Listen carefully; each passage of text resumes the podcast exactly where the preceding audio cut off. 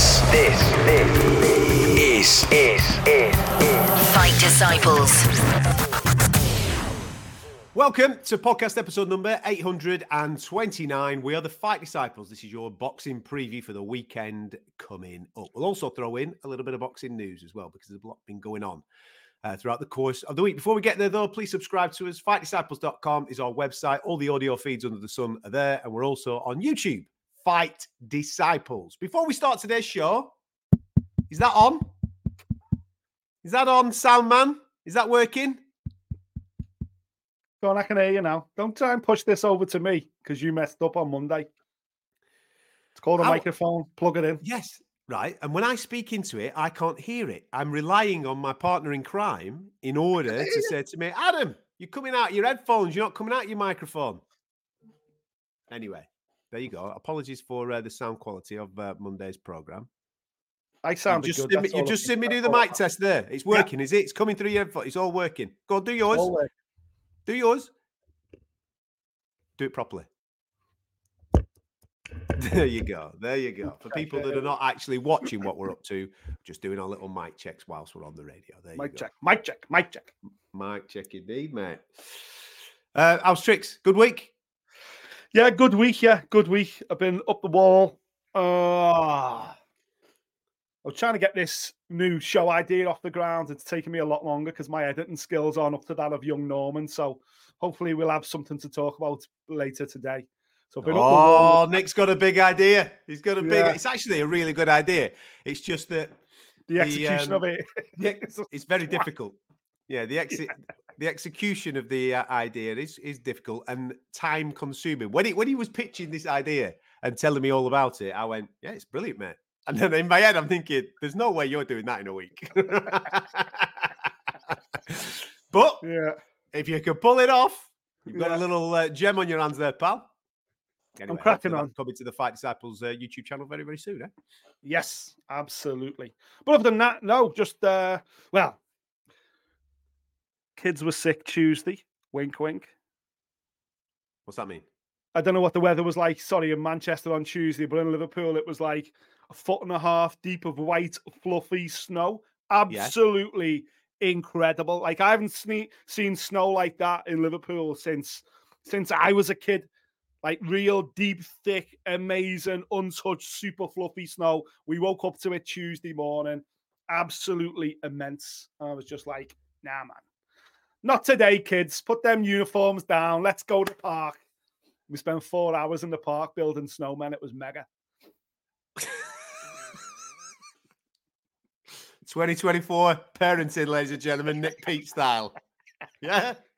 The kids aren't even requesting a day off. He gives it them anyway. Snow day. Meanwhile, over in Manchester, I just went, get to fucking school, out the door. I don't care if my car can't get off the drive. We're moving. Let's go. I've got shit to do. Oh, Snow mega. day, kid. Mega. Good Yeah. fun. Yeah. So yeah, Listen, but, but but now it's at the crappy stage where it's just like precarious ice everywhere. Oh, poor chickens, man. Thought they were going to be stuck to the coop this morning. Minus four it was last night. So I kind of went down there this morning with a bit of trepidation. I had a jug of hot water to defrost Oh, the uh, the water the feeder. chicken. To pour on the chicken to defrost the Give chicken. them a hot shower in the morning. That'd probably be the worst thing you could do. But yeah, yeah. Went down, kept my fingers crossed, all four alive and kicking. So, you know, the chickens, they obviously they keep themselves warm, they're covered in feathers, but when it gets to like minus four, you know, I had to I've covered the coop with like a big tarp and some padding and stuff like that to kind of insulate it a little bit. But you'd be you'd be conce- you've got to be concerned about your old chickens this time of year. All right. Okay. Uh, we're going to chicken some advice bo- there. Thanks, mate. Uh, we're going to tackle some boxing news a little bit later on in the show, but right now let's preview what's coming up this weekend because Liverpool is City is the destination for Natasha Jonas versus Mikaela Mayer. IBF Welterweight Championship are on the line, and Natasha defending in her home city. I don't think she's been back to Liverpool for a bit, has she? When was the last time she was in Liverpool? She's been doing Manchester and various other bits and bats, hasn't she? Was it Um, before that garden? Was it before Eddie's garden? Was it? Might have been. because she's been That long ago, in. Manchester. Yeah. So she's getting the opportunity to obviously defend her crown uh, in Liverpool against a, a, former champion at 130 pound in Mikaela Mayer. This is obviously up at 100 and, uh, 147. Yeah. Oh, Berghult. Sorry, she she defended against Patricia Berghult in 2022, right in the middle there. So she has had a return to Liverpool, but you're right. This is a this is a big one because she's quite clearly the main event. It is Tasha, kind of the two weight world champion. You know, first time that's been done by any Scouser coming home to defend that second weight world title. I don't know whether you've seen the social media this week. It's been all over Sky Sports, but uh, the, the big trend in Liverpool at the moment is painting murals of sports heroes. You know, it started with Liverpool. Everton started getting on the back end of it. Recently, we've seen Paddy the Baddy and Molly McCann. They've had murals done. And uh, earlier this week, they unveiled a big mural on the side of a house of uh, of, of Tash as well. So, so yeah, it's a big it's a big deal for Tash, especially at this age of her career. You know, she can't afford to lose now. The momentum's behind her. The city's behind her. So it's going to be an interesting show this weekend because this is a proper fight. With all due respect to Kandi Wyatt, I expected Tash to come through and become a two-weight champ against Kandi Wyatt. But Mikaela Mayer's, a proper fighter, man. She's got a lot of experience, amateur and pro. You could argue she should still be undefeated. Um, yeah, man, and she's saying all the right things. She's come to Liverpool to win. I think it's massive for both of these two, you know. Like, and I don't mean this as any disrespect to either of them. You look at Natasha, um, and she's been in big fights. She's obviously been in with Katie Taylor in the past. You could class Terri Harper the, that fight as a as a big fight as well, with Terri Harper being a world champion at the time. And even though I think that she beat Terri Harper and she got a bit of a bad one on the cards, obviously she came short against uh, Katie Taylor. And you look down the resume, and yes, she's a two-weight world champion, unified up at 154, obviously down now at 147, and she's probably looking to do the same thing again with someone like a Jessica McCaskill. Yeah. But you look on the resume and you look at the big fights, the big named fights, and Natasha's come out on the wrong side of them. She hasn't got one over the line. She hasn't got a big one over the line. And the same thing can be said for Mikaela Mayer because you look at Mikaela's uh, resume at 130 and she became champion. She unified the division and then she went into the undisputed fight. And the only big name you would say on that resume is Alicia Baumgardner, if you can class Alicia Baumgardner as a big, big name. I think most people would. Uh, and she lost the fight on the, you know, she she came up on the wrong side of it. So I think this is massive for both girls. I really do. This is this is I think it's a big I think it's actually a big step up for both of them going into this uh, the fight of the weekend, especially with Mikaela coming up in weight to fight for the first time at welter. Yeah, but don't forget these. Are, you're talking about two girls who've got a wealth of amateur experience, though, as well. You know, they've seen a lot. Yeah, I'm only referring to professional, but there's no, like yeah. I said, on the professional resumes, there's nothing there really, is there? Let's be dead honest about it. I know, but the the who who could they have fought? That that's the million dollar question. These well, uh, these weight classes, saying, no, it's not like the I'm men's weight is... classes where there's dozens of names in every weight division. They are the names in their respective weight divisions. You could argue. Yeah. So there isn't going to be those. That's the point. I, am not saying that they haven't fought them. They have fought them. I'm saying that they've fought them and lost against them. This is big for both of them this weekend. Yeah, listen, I, I completely agree. It's big. I, I, I don't know whether it's as big for Mikaela as it as it is for Tash, being you know Tash is 39 now, so she really is having an Indian summer. This is the twilight of her career. She's got loads going on outside of boxing, especially you know a commentary gig with Sky, which I think she's incredibly good at. She's a really good pundit. So. Mm-hmm I think for Tash to lose at this stage of a career, especially back home, it could be a kind of fitting way to go. Okay, you know what? I give it my best shot, and that's me, a two-weight world champion. Woo! Legacy assured. Uh, yeah. Come on, the next generation. For Mikaela, you know, there's always a conversation to come out of it. She could go back to the US. She could reinvent herself over there. Let's be honest, women's boxing is booming in Britain right now, which is why Mikaela's here, which is why Claressa came over and fought over here. This is where women's fighters uh, women professional fighters, certainly the, the championship level, are getting the most respect in the world as here in the UK because we're slotting them on TV cards in main events, in headliners. Okay, there's a conversation about, yeah, that's because they're cheap because it's 10 twos rather than 12 threes. But regardless, no one's given them airtime in the US to do these main events live on, on TV in the US. So they're cashing in right now. That's why Mikaela's here. That's why she's over here taking on Natasha Jonas. But I, I do think it would be easier for her to bounce back from a loss against Tash, certainly coming up weight divisions for the first time, than it would be for Kat, Tash at this stage in her career. But I think in terms of experience, yes, they've had a couple of big fights, and yes, they've come out on the wrong end. I think you know Tash had real hard luck against Katie Taylor. She probably should have won had her arm raised against uh, Terri Harper when I think, you know, on the scorecard, she probably won it by a couple of rounds. That was a bad decision. Um, and it, and regard and also you know you're looking at Mikaela and again that that fight against Baumgardner was was incredibly close. I think go having rewatched it. Um, I think at the time I thought Mikaela had done enough. I think a draw in, in hindsight. I watched the highlights again. The, the, a draw was probably a fair assessment, five apiece. So listen, Mikaela's been in Liverpool for a couple of for at least a week or two. Um, she's been training at no limits. She's been, you know, she's listen. She's here to cause an upset. She's here mm-hmm. to basically torpedo Tasha into retirement, and that's a good thing because I think in the women's boxing, there's been a lot of we've seen a lot of title fights here over the last two or three years, and not many of them count on one hand how many of them have been actual 50-50s. This is a 50-50 for me. Yeah, I think the powers with Natasha. Um, Obviously, yeah. It's going to be interesting to see how Mikaela approaches the fight because she can box in multiple ways, but sometimes she does revert to type a little bit. She likes to have a fight. She likes to dig her toes in and she likes to trade. And I think if she trades with Natasha Jonas, she could end up getting herself in trouble because the power, I think, out of the two girls is with Natasha Jonas and, Ta- and Natasha has proven that she can carry that uh, power up she carried it up to 154. I'm sure it's going to be there at 147. So it'll be interesting to see how uh, Mikaela Mayer approaches it. Um, if I were her, I'd use her size. I'd use her length. That's what I would. That's what I would be doing. But I'm not her getting in the ring. It's going to be. Uh, it's going to be an intriguing fight. One thing that did uh, interest me. I spoke to Mikaela on the on the radio about two weeks ago, and mm. you just brought up 10 twos there, right? She brought up in the press conference originally that she wanted a three minute rounds for this particular fight uh, and it kind of fell a little bit on deaf ears. And up yeah. until two weeks ago, when I was speaking to her, she had no idea what length of time the rounds were going to be. Wow, that's insane. In it, absolutely insane. Listen, I think, but like like Mikaela, I think Tasha's spoken out and said, "Listen, I train three minute rounds anyway. I do three minute rounds." But then when you hear what Joe Gallagher's saying, who's a trainer and a manager, and Joe's like, "Hey, we'll do threes but you've got to pay for threes. No one's willing to pay. Oh, right, you want to do 12 threes, girls? Right, okay, then. Well, that's basically double the amount of ring time. So here's double the amount of wages.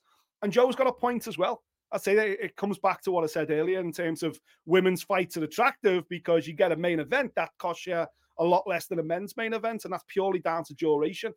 I think it's a generational thing. I think, unfortunately, for Tash and Katie Taylor and one or two others, by the time they retire, which isn't too far away. And the sport does move on. Eventually, women will be doing three minute rounds. They will be doing 12 threes. Absolutely. And the only bad thing is we will then look at the champions then and look back at the Katies and Natashas and maybe even the Claressas and go, yeah, they were great of their era, but could they have done it over 12 threes like this era does? I don't know because they're X, Y, and Z. And it's a shame that their reputations and legacies will, in some way, I wouldn't say be tarnished because this is just the way the sport is right now. But in the future, like, well, you know, they were good sprinters, but could they have done the marathon distance? I don't know. Which is why, obviously, thanks to Jake Paul putting his hand in his pocket, which is why Serrano is changing the game now and, and doing those 12 threes. So I think Mikaela being is young enough that she will eventually do 12 threes. Mm. But I, listen, I'm, I'm kind, I'm kind of, I'm straddling both sides because I want the women to do three minute rounds. It will be more exciting. We will get more finishes. It will go viral. It will bring them on parity with men finally. But then I'm also in the camp of I understand where Joe's coming from. Why do more for the same money? You've got to put your hand in your pocket. It's twice mm. the work. So it's a weird one. Listen, it will sort itself out. It ain't going to sort itself out this weekend. But that's not the first thing Mikaela's brought up either. Did she talk to you about this? Because she's she's been very outspoken yesterday about Tasha's groin guard. Did she mention that to you? Did that? Did that no, we didn't speak about that. I've seen I've seen Tasha bring it up. It is a big one that she uses, isn't it? Well, it's a big one, yeah. And listen, the, what Mikaela's saying is, why is Natasha Jonas using a men's groin guard? There's a women's groin guard that we use, that you can use. She chooses to use a men's groin guard. And what Mikaela's saying is, it's massive. Covers half of the belly, comes right up a chest covers a body, gives it extra protection, blah, blah, blah. Now, of course, there's two ways. Look, that's down to the officials, the referee to go, whoa, That's too high. Should stop at your belly button or in the fight go. Anything above the belly button is legal. Anything below it is illegal. Think Dubois, Usyk, that was an illegal shot, regardless of where it is. But his argument is, well, that's covering it's giving it extra protection.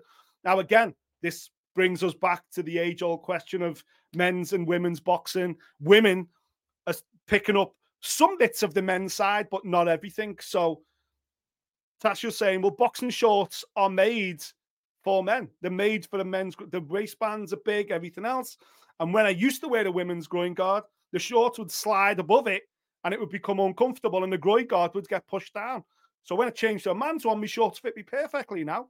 So she says it's a apparel thing.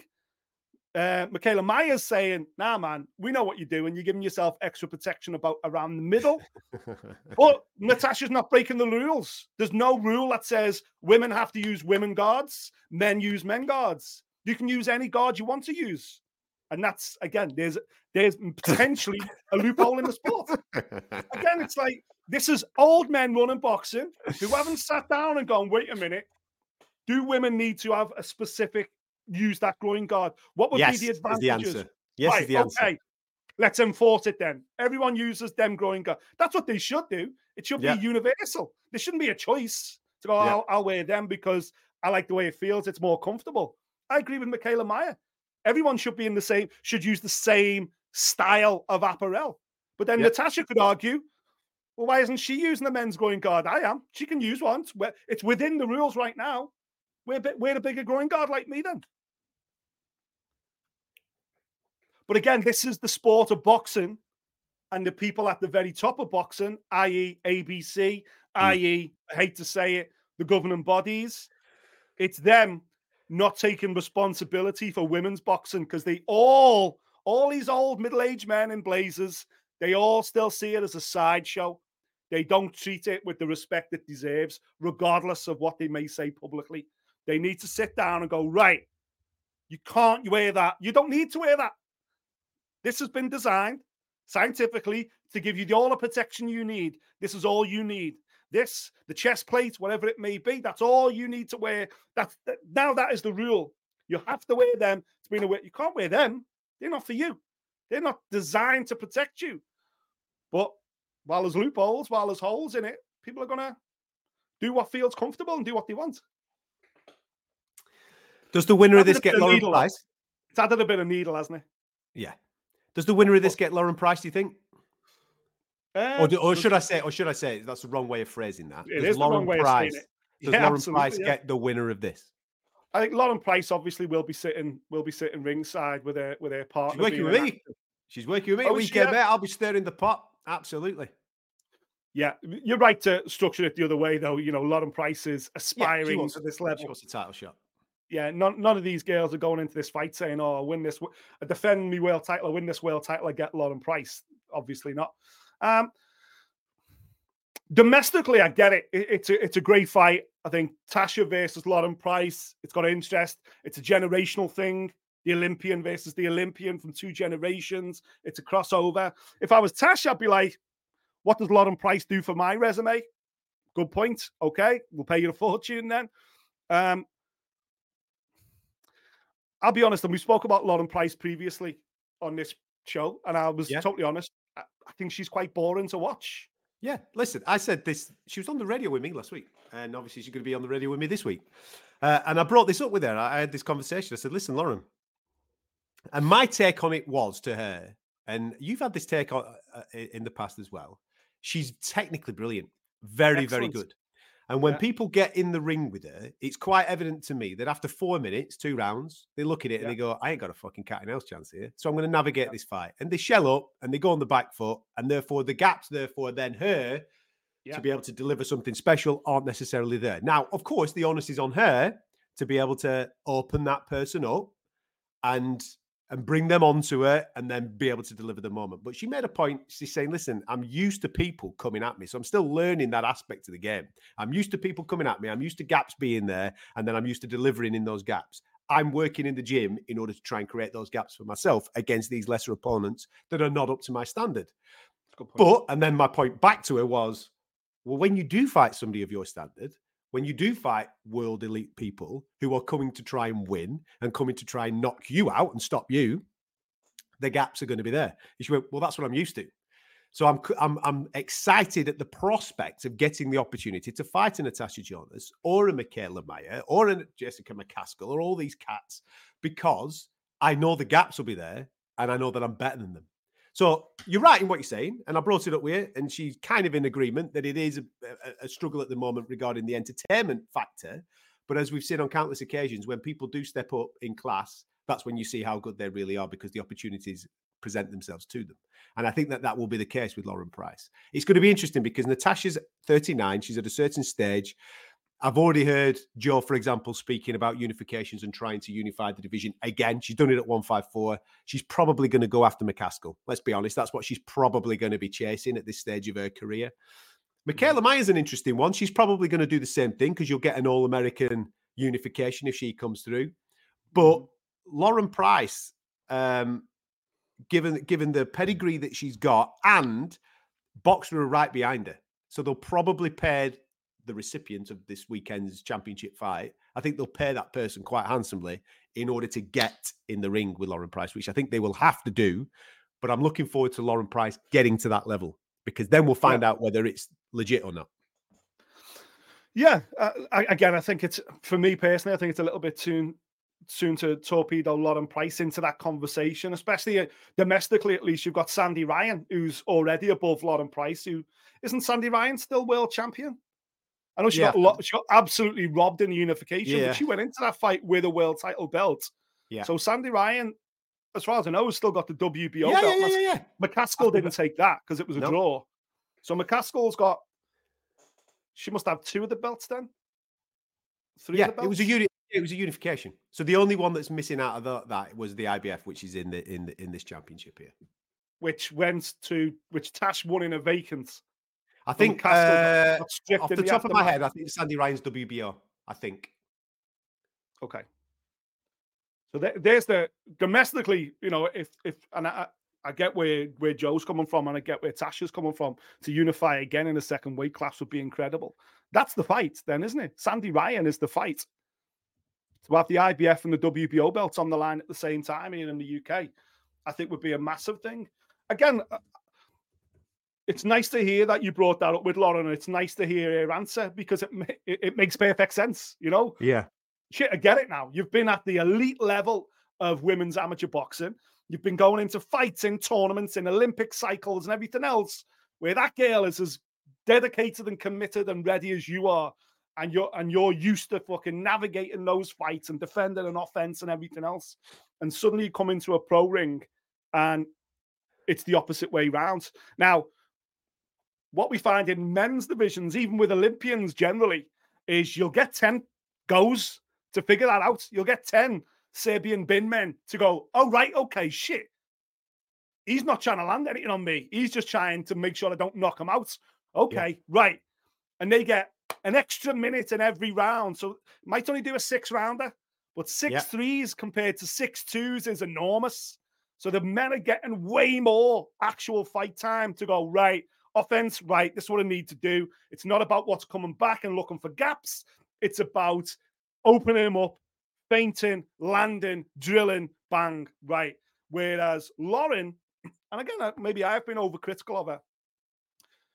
She goes into fights and there's nothing coming back, and she isn't going through the gears because there's no one to go, there's nothing to go through the gears against. Interesting, really interesting point. Well, th- that's just down to activity, isn't it? Down to mm. activity. And obviously that suggests why she's going. Ma- yeah, matchmaking is really important for her. Give me a world title fight. Give, yeah, yeah. That's why she's like, give me a world title fight and watch what I can really do. Give me because it's not until I get to that level, because the women's weight divisions are so you know, lack depth in, in such a big way. It's not until she gets into a title fight, maybe where she's thinking, I ain't getting nothing until I get there. So just get me there, get me in mm. that position. Yeah. Could be an interesting little weight class though in 2020. Yeah, yeah, yeah. You know, if, if Tash comes through, you got Sandy Ryan unification, you've hopefully got Lauren knocking on the door. It's a good little round robin. There's money to be made there. Then yeah, man. I like it. Mm. Mm. Well, first uh, Tash got to come through this weekend. Yeah, I think it's tough, mate. I'm not going to mess about. I think it's tough. I think I think I think we'll get a good fight. I do. I think that main event's it, a good hard, fight. It's hard to call because Tasha's a really strong southpaw uh, with a lot of power. And I think Mikaela at this point may not have fought anybody with that kind of power, certainly up at this weight class, which is not a natural weight class, of course. Mm. Whereas Tasha's had a couple of years now to grow into this, you know, 10 and a half stone kind of weight division. You'll find that she'll look even stronger in this fight than she did at the weight class above at super welterweight. And it's how, how she negates that southpaw. Just having a quick look at Mikaela's 20 pro fights there. Certainly in the last few, she hasn't fought a southpaw in a long time, from what I can see. There's not a lot of Southpaw experience. Again, she's Mikaela Mayer. She's been doing this a long time. She might be fucking ace against Southpaws. She just hasn't faced one recently, that's all. So that that could be interesting. That might throw Mikaela off for the first few rounds if he hasn't had the quality Southpaw sparring. You, you, you talking to Siri there? What's going on? Siri just giving me a take saying, shut the fuck up. You haven't got a clue. Um, we've got a rematch between Jack Cullen and uh, Zak Chelli. Do you remember when uh, these lads had a little bit of a go in Matchroom Square Garden? That's Eddie, uh, Eddie's Garden, yeah. That's when they had a little bit of a go, and we got a draw that night, didn't we? Yeah. Uh, well, they're going at it again. Uh, Cullen's been in with some good lads. He's been in with Cash. He's been in with Pacheco. Uh, he got a win against Heffron, which is a great win uh, for Jack Cullen. I thought that was a good win for him. Uh, and Zak Chelli got himself a. It's weird this because he got a really good win against uh, Sims Jr. when Sims yeah. Jr. was well was, off it. Was I was something. there that night. Yeah, it was yeah. it was mad. Uh, but then lost last time out to Jeffers. Jeffers is actually on this card as well against uh, Jermaine Brown in the uh, English super middleweight title. So it's going to be interesting to see what version of Zak Chelli that we get at the weekend. Jack Cullen is consistent. Listen, he steps up. He has a go against top operators, the pe- people like I've just mentioned there, Felix Cash, I think, and Diego Pacheco, as we all know, he's going to go on to world honors at some point in in, in his career. Um, but every now and again, he, he, produces a performance on a British standard that you go, yeah, all right, fair play, pal, i.e., Mark Heffron. So I think it's quite a competitive fight. I thought first time around it was uh, it was a good piece of matchmaking. They both had a bit of a go at each other. Mm, so it's going to be interesting to see how maybe two, three years on, both of these fellas mm. have developed. I think, if I'm dead honest, I think Cullen's come on more than Chelli in that three year period. So it's going to be interesting to see if Chelli's uh, up to standard at the weekend. Yeah, the um, it's surprising when you look back how many draws we had in that garden. You know, very interesting. Um, I I remember at the time thinking a draw was a fair result. Chelli come on strong, I thought, down a stretch. Certainly won the last round out in the garden. So maybe you know, I can see why he was aggrieved. He started with his tail up, but yeah, it was a it was a pretty close fight. I'm guessing, and I, again, I should probably know this. Jeffers and and Cullen must be in the same gym. Otherwise, Jeffers would be fighting Cullen. The English champ would be fighting for the British title. I'm guessing that's the case. Um, but rematches are always good because there's always a bit of needle. There's always a little bit of, you know, what have you done in the I think it's almost four years now, date wise, four years, three and a half years since they mm. fought mm. uh, the first time. So there's always a little bit of a uh, a timeline of who's improved most and who's come forward. Now, in that time, of course, Jack Cullen has suffered a couple of defeats. Chelli's lost once to Jeffers. Um, but it's the quality of the opponents. You're right, who Jack Cullen is losing against. You know, Pacheco is magic, and that was here in Liverpool as well, wasn't it? I think, I think mm. it was mm. the same arena, Echo Arena, where Jack Cullen lost that night and, and lost in style. Now, of course, with all respect to Jack Chelli, he's not on the same trajectory as Diego Pacheco. Um, but the fact that it's in Liverpool may bring back a, a, few unwanted memories for Jack Cullen, certainly if he gets caught uh, inside the ring. But I just think you know, you often find that fighters like Cullen who step up and take on a Pacheco, and you say, "Oh shit, that's the guy. That guy is a future super middleweight world champion." You put you put your last penny on it. You go away and you, and once you lick your wounds, you look at yourself in the mirror. Well, that's the best I'm going to face. That guy's the best in the prospect in the division. I've been there now. I've seen what the best looks like. I'm going to aspire towards that level. You know, he's had a good win since, and I think I think you're right. I think the bookie's favourite's going to be Cullen.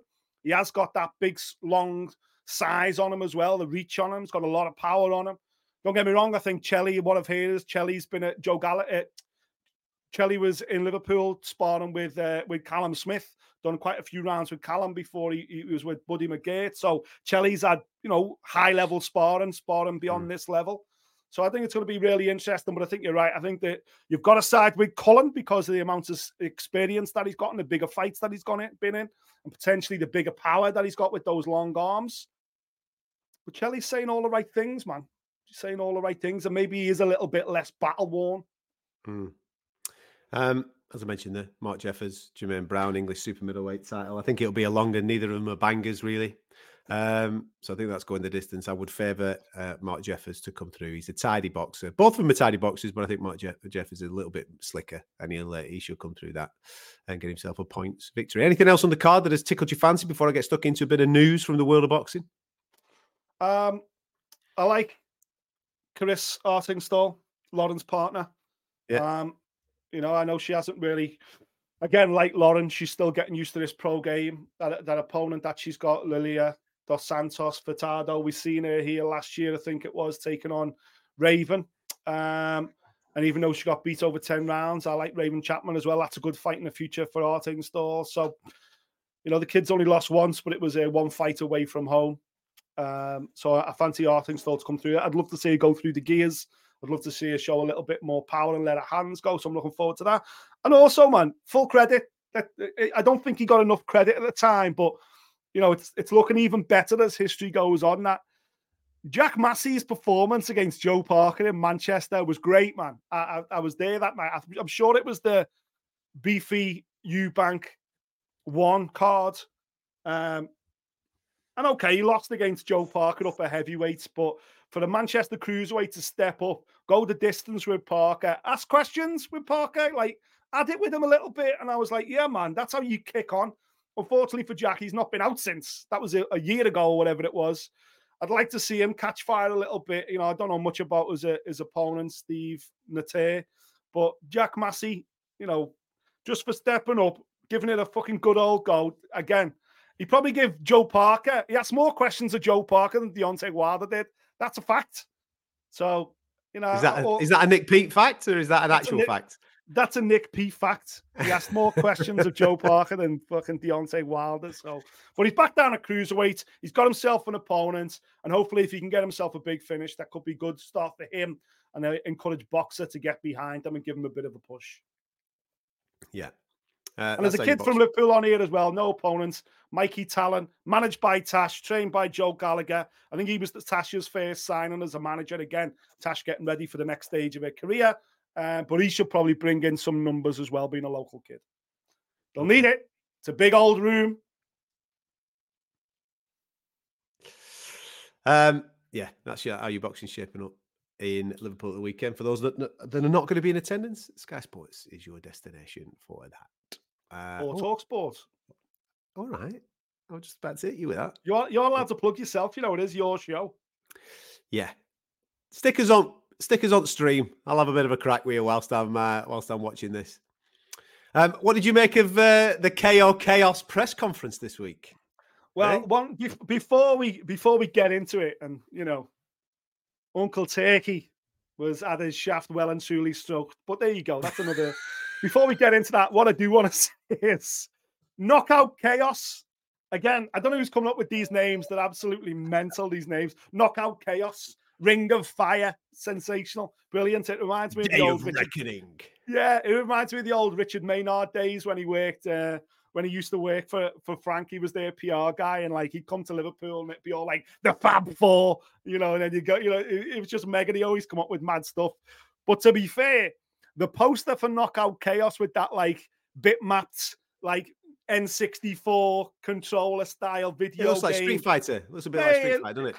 It looks fucking sensational.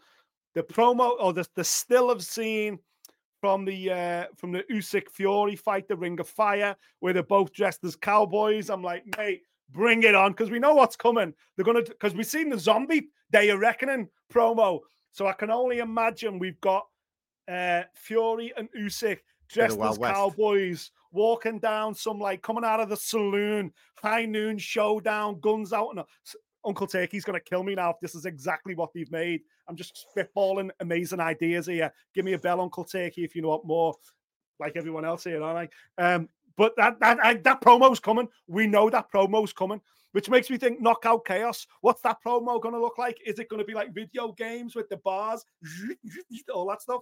Mega. All that stuff is great. All this promo that we're getting, this is what boxing is needed. Not only promoters coming together, fighters coming together, TV networks coming together, but actual money spent on quality promotion, quality production. What's not to love?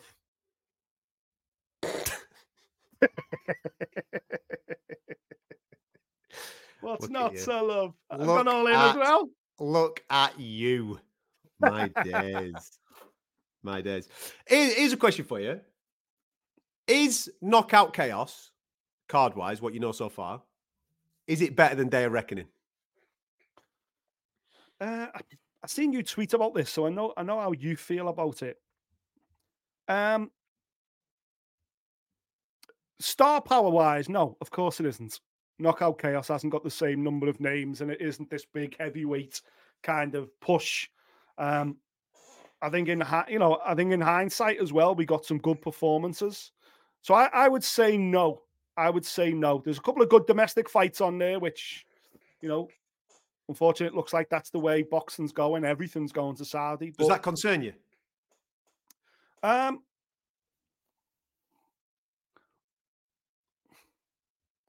no, because without it, without the influence of Saudi Arabia. And again, there's a, listen, there's a whole moral question, of course. Golf have been through it, cricket's been through it, football is going through it now. Nobody yeah. in boxing's really talking about it except you know the the real you know Boxing strong journalists out there. Most journalists are just like, oh, oh, Uncle Turki, let's go. But that's that's just the way it is. But then the way to view oh, it is. Can, can I just say something, right? Stop doing that. You you you you're playing with some you, you know what you're playing with. Playing with fire. You're playing with fire. They, they do. But what I will say is, yeah, a lot of people that make their living in this industry realize that without Saudi Arabia coming into boxing, where was boxing going? Think about yeah. this show. Think about Fight Disciples. Think about, uh, um, you know, we make our living in this industry and we love fight sports as much as anybody else on the planet, boxing and MMA. But on this show for the last seven years, we've spent most of our time waxing lyrical about the amazing things in MMA, the growth, the this, the fight. We get the fights every time. Uncle Dana's amazing. He's the guy. He makes the fights happen. It's and it's easy and it's joyful. And for seven years, we've gone bloody hell. I wish boxing and pull its socks up. Bloody hell, boxing. You could be as good as this. Come on, if we all work together, we could get the fights. Well, Uncle Turki was listening. I don't know whether he was listening to Fight Disciples. He probably was, but he was listening. And with the finances behind Saudi Arabia, he's kind of gone, right, okay, this is what it's going to take to save boxing. Boom. There's the money on the table. Now where's the conversation? And now I feel like if it if his name wasn't Turki Al Sheikh Sheikh, pardon me if I've got that wrong, Mr. Turki, Turki Al Al Sheikh. Turki Al Al Sheikh, and he wasn't from Saudi Arabia. Let's say who's the who's the uh, fellow who's just bought Man United? Oh, can't remember. Jim. Uh, what's it? I can't. I'm, Ratcliffe, I'm not Jim Ratcliffe. Ratcliffe. That's it. That's it. That's it. Yeah. So let's that's say it. Jim Ratcliffe, who's a, billionaire, I'm guessing. Jim Ratcliffe goes, ah, "I'm not buying Man United. Right, I'm slapping a billion quid on the table. Frank, Eddie, come over here. Right, what we're going to do is We'll do Wembley. We'll do Manchester Arena. We'll do Birmingham Arena. We're going to we're to make all the fights that matter. Bivol, get over here. Yeah, heavyweights, get over here. Usyk, come on, yeah. And he did exactly what Mr. Turki's doing. But it was but his name was Jim Ratcliffe, and he was a billionaire, and he was British. Would everyone just be like, "This is incredible"? He's saving boxing. Is it the fact that the money's coming out of Saudi Arabia? Is that the problem? Is that the only problem? Is what he's doing for boxing saving boxing? That's the million dollar question. It's hard to yeah. argue he is. It isn't saving boxing because now I've got nothing to moan about. the fight. Okay, listen. Was Fury versus Ngannou the fighter wanted? No, it wasn't. But it was a. We were led to believe. Listen, let's just get to where we want to be. We, it's going to take. It's not going to. It's not just going to happen overnight. But this is where we're going. And then when Turki, when Mr. Turki came out the other day on the balcony, when he was a little bit like Caesar looking down on his minions, and he was like, "Right, we'll do Frank versus Eddie, five versus five. Cool, man. Yes, sound brilliant, mega." And then he said, "What this is, AJ versus Ngannou. This is to fight the winner of Fury versus Usyk. No talk of the rematch clauses involved. None of that bollocks. Just like whoever wins this is fighting the winner of that. And look what and then he, and then if you remember, he flashed up a big belt that said undisputed on it. And I was like, oh my God, please, Uncle Turki, please tell me the governing bodies are getting lashed in the bin and that's a real belt. And all, and then when he panned out on the broadcast, it had the logos of the governing bodies at the side. I was like, God damn it, Uncle Turki, we were that close, lad. We were that close to getting rid of them all. I think I think boxing fans, listen, there's always sweet and sour to all these types of things, isn't there? There's, there's, uh, for for as great as what is happening, there's always going to be the other side of stuff. The how does the, my my question is this? Man City's success. There's always going to be 115 reasons why it's not fair. No, that kind messy. of thing. No, stop messing. Oh no, no that's no. that's what I mean. No, but, that's not but, what I'm saying. That's not that's not what I'm saying. What I'm saying is this: How does what is currently happening affect the long-term future of British boxing? Right. So right now we've got a great fix. We've got a short-term. It might go on for ages. I don't know how long this is going to go on for, but it, right now we've got a good fix, and every single boxing fan is on board with getting the fights that we want to see, and that seems to be what is happening. And it seems to be that's going to be happening for the next 12, 24, 36 months. And long may that continue.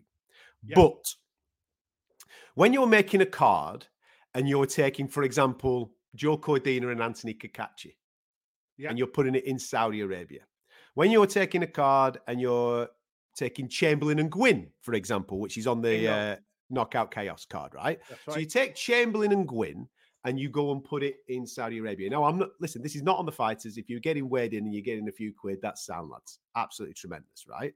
But Chamberlain and Gwynn, with all due respect, is a fight that would probably headline the York Hall, right? Here in, in the UK. Fair, yeah.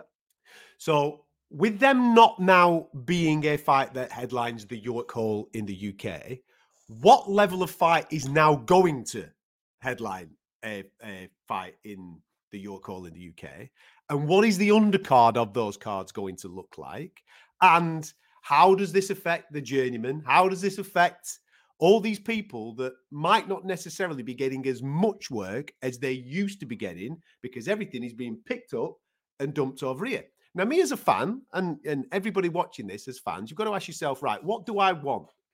Am I okay with sacrificing actually going to an event and and seeing an event with my own eyes in the arena and watching it on TV, something that I really, really want to see. Are you okay with that? Listen, I'm okay with that. I'm I'm I've I've come to uh, the the conclusion of being more than happy with just seeing the best fights that I want to see. If that means that I'm not in the arena, that's cool. But what's the long term effect of that? How does that affect boxing on British soil in five years' time. Because if we're picking up fights like Chamberlain and Gwynn and sending it to Saudi Arabia, what are we actually putting on here? Yeah, yeah, that's that that's got to be the, the the concern. Yeah, no, I totally get it. And and and and this was initially my initial fears for this came up back in October with the with the uh, the Fury and Ngannou card. Um, and the reason being that we got Fabio Wardley versus David Adeleye, and it was sanctioned for the British title. There you go. Now, outside of Britain, and there was there was a Cheeseman fought in Gibraltar one time with with uh, Metcalf. Hmm. Other than that, in records, you know, I messaged Steve Bunce about this because he's the he's the dictionary when it comes to these things, the encyclopedia. Uh, we couldn't think of another British title fight that had happened outside of a British British Isles or a British territory. Yeah. And that was always going to be like a wow, okay, they've sanctioned the British title in Saudi Arabia. That's interesting. Now, maybe the other the bigger question here is the fact that you do realize all these shows in Saudi Arabia are sanctioned by the British Boxing Board of Control. Yeah. British Boxing Board of Control officials yeah. are being flown to Saudi Arabia to check the scales, to do the, the, it's all under the governance of the British Boxing Board of Control. Mm-hmm. So if the British Boxing Board of Control are operating and making money, do they care that the, the fights are happening in Saudi Arabia and not in Britain? And the fear there, of course, is that once the Saudi Arabia Boxing Commission gets to the place where they want to be, do they stop using the British Commission? Do they start sanctioning themselves once they've got officials with the reputation? Maybe even get a few officials to move to Saudi and come and come and run our commission for us. You never know. Where then does the finances trickle down if no one with a television show of any stature is doing any shows in the UK, they're all going to Saudi Arabia, then how does the British Boxing Board of Control continue to exist? So there's a the, the ramifications of what's going on. I don't think anybody can really imagine where they're going to stop or fall just yet. It's easy right now to just get super excited and be like, yeah. this is brilliant. And we are. This and, and, and, you're right to be excited. Coming. Yeah. You're right to be Nick excited. Ball, Nick Ball's fighting Rey Vargas for a world title. Incredible. Yeah. You know, absolutely. Chamberlain Gwynn's a great fight. That that's my point. That's my point. I'm not dogging the fight. The fight's a great fight. I'm like, yeah. whoa, that's a that's a sensational fight. But it's gone to Saudi. Yeah. It's not in the York Hall. It's not at a Wembley arena. You know, so what level of fight then are we going to get in the UK? Now, of course, we know that this weekend we've got a world title fight in Tasha against Mikaela Mayer. We know that we're going to get Dan Azeez against Joshua Buatsi. Yeah, but with all due respect, Adam, they're both done by a promoter that isn't in, isn't playing isn't in the Saudi party. I, I, this is my point. This is my point. So then you look at right, what have Matchroom got scheduled in the UK? They've they've only announced, I think, that next gen card, um, which I think is February or March. What's Frank got scheduled in the UK? I believe that he's going to be announcing a card, and he's referring to it as the Magnificent Seven, but it's got, I mean, Joe uh, Joe Joyce is fighting yeah, Joe Joyce is fighting Kash Ali. Kash Ali, Jesus Christ. Know. You know? So again, it's too early to judge because maybe that maybe there is a knock-on effect and maybe there is a pot that it, that helps those promoters make fights here in the UK. I don't know. I don't know the answers. I'm just saying right now be excited. You're getting the fights that you want to get. I'm willing to sacrifice. I'll sit at home and I'll watch these fights on TV because it's super entertaining. And I want to see Tyson Fury against Anthony Joshua. I want to see Beterbiev Bivol. And the only way they're happening is because of Saudi Arabian money. That's it. It's not because promoters have got their act together. It's because somebody's come along with a big pot of cash and made it impossible for them not to be able to do those things. I'm okay with with watching those events and not being in the arena but I'm conscious that in five years' time, boxing in Britain could look very, very, very different. Yeah, uh, uh, but we're only talking about Riyadh season, aren't we? They're not. They haven't scheduled any Saudi fights outside of Riyadh season yet, have they? Not yet. October to March. That, yeah, not yet. And that the, the reason why, obviously, Riyadh season. It, it, visiting Saudi Arabia, visiting the Middle East between October, October and March is incredibly pleasant. It, it's like summertime in Spain or or whatever. Outside okay. of those months, March round to October, it gets blisteringly hot. Obviously, it's so hot in the, outside in the desert. So I don't know whether the tourism would be the same in those times. Maybe that's how. And again, we're just spitballing here. We're just kind yeah. of thinking out loud. Maybe boxing, even British boxing, kind of belongs to Saudis six months of the year. And then the other six months of the year, it comes back to Britain. Maybe. We see big shows here. Maybe. maybe that's the case. And maybe that's the way the new the new world order in boxing is going to work. I think right now you'd be crazy to, if you're a fight fan, to hate on it because we're getting what we want. Are you going to be there? Maybe not. That's disappointing. But if you're a British boxing fan, especially, how often did you get to go to Vegas? How often yeah. did you get to go out to New York this or is, Vegas? Yeah, Couple of, we're, we're incredibly lucky that we work for ourselves and we work for TV and radio shows that we, we it's never lost on us when we get to do away trips and be at these fights that most people have to save all year for just to go to one and we get to go to multiple and that's not lost on us because we used to be fans that used to save up our money and go once a year to these events. The difference here is we've spent i've spent my entire adult life well man best part of three and a half decades loving fight sports regularly regularly staying up till four o'clock in the morning. Yeah. That ain't happening no more. No, this that ain't happening no more. Now I'm getting it. Prime time. You know, and if, if anyone should be upset, it should be the American fight fans who are like, wait a minute, all the big fights are on. Howdy. Tough. And, Tough. and, you know, they're on at lunchtime on a Saturday. Jesus Christ. Lunchtime. Yeah. So, yeah, man. I, Right now, Listen. I'm loving life. I'm loving it. I'm loving it. Honestly. Yeah. If Uncle Turki wants to come on the show, get on the show, Uncle Turki. All good, son. But you're right. What is the what's the future plan? And we I've seen a couple of shows recently. I'm sure it was a Frank show um, back end of last year where the, the ring apron was sponsored by Riyadh Season. Yeah, all the logos yeah, yeah, are there. There's got hopefully there is a trickle down effect. Hopefully the fact that the fights are happening here. Everyone's making incredible amounts of bundles of cash. The trickle down means that the support in the business down here that grows as well. Of course, man. Listen, teaching Granny how to suck eggs here, but I, I, listen, I don't think Saudi Arabians' emergence into boxing is necessarily right now detrimental to British boxing but there's definitely some cause for concerns. Certainly, if you worked at the British Boxing Board of Control, I'd be like, hmm, wait a minute, wait a minute. Uh, one thing is for absolute sure, though, right? If you are following Fury Usyk, Opetaia Briedis, Cordina Cacace, and I like that fight. I think is really, really good. If you're following that with AJ Ngannou, Parker Zhang, and Vargas Ball, and Chamberlain Gwynn, you're fucking going in the right direction and yeah. you're doing that. You're doing that. What within four weeks of each other? You can't monitor at that. Can you? You can't monitor that. that. Mega brilliant. Yeah.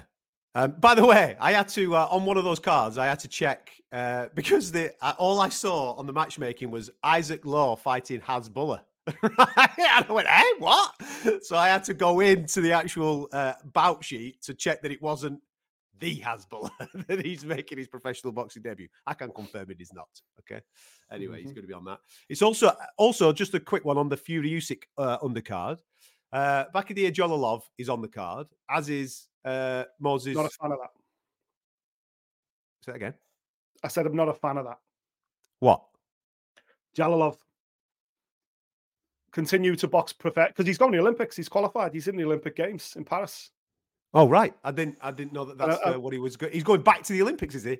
Yeah. So Jalolov won the Olympic Games four years ago. We've we've we've had him on this show. We we've we've commentated his professional yeah. fight. What is he now? Fourteen and zero or something like that. He's had he's had I think fourteen professional fights. Obviously, won them all. Won them all by fucking knockout. Guy's incredible.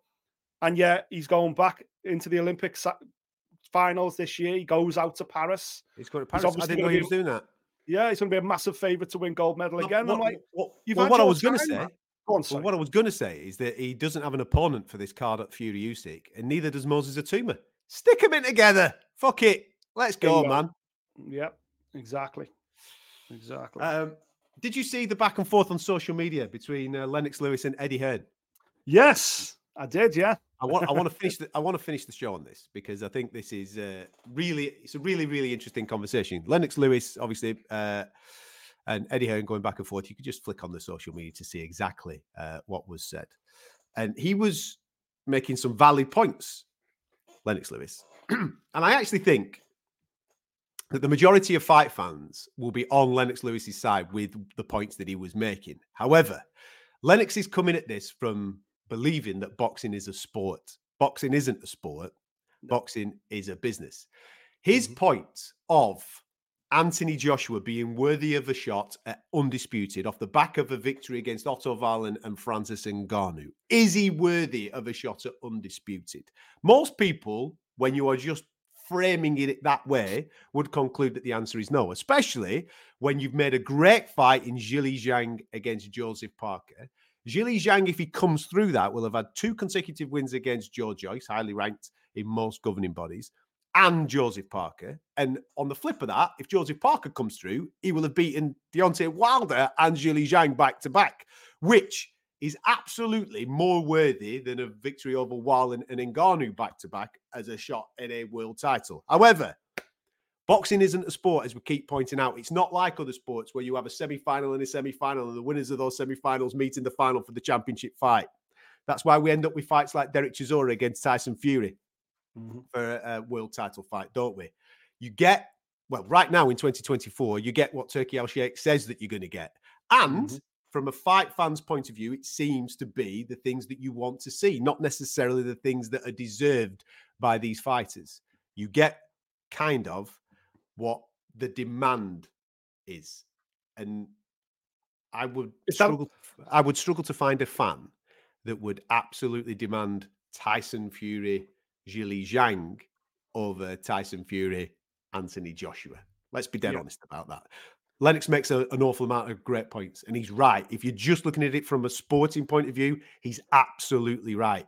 But it's not a sport; it's a business.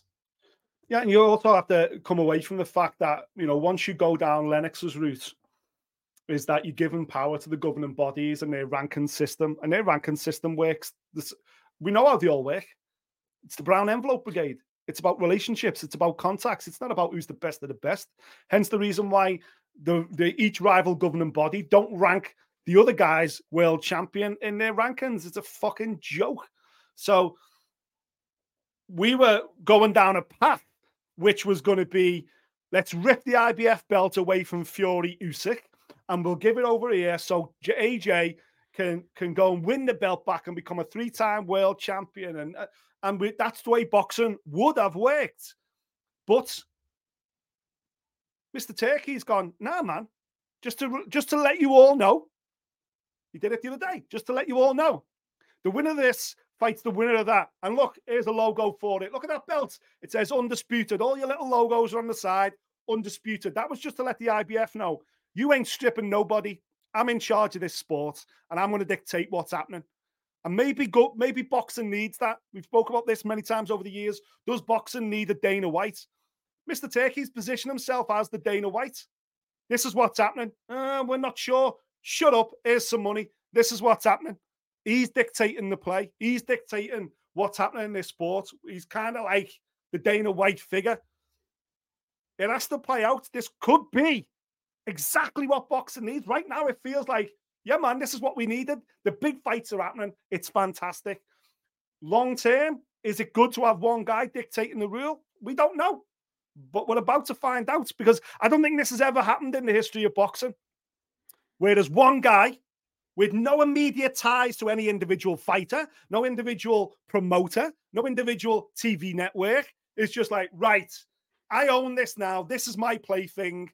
I tell you all what to do because I've got this, and this is what you're all here for, is to make money. And I've got more of it than every other one of you combined. So, right, you do this, you do that, boom, bring it to me. Yep, okay, yep, sound. What does he want? What does he want? Done. Let's go. It's incredible. It's an incredible time for boxing. This is when Frank, again, when Frank called game changer when we first went to Saudi.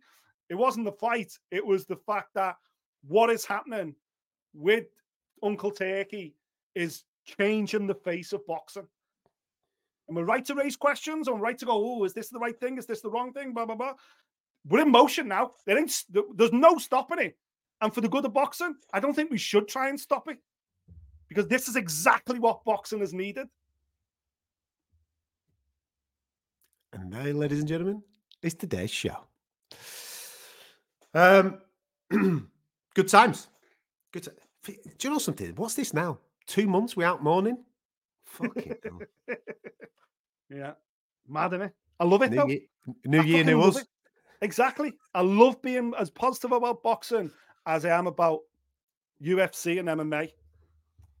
In fact, more positive because, you know, this week's UFC pay per view card isn't the greatest pay per view card, and that will be said. But yeah, do you know? Do you know what I've stopped doing? For example, that press conference the other day for Knockout Chaos.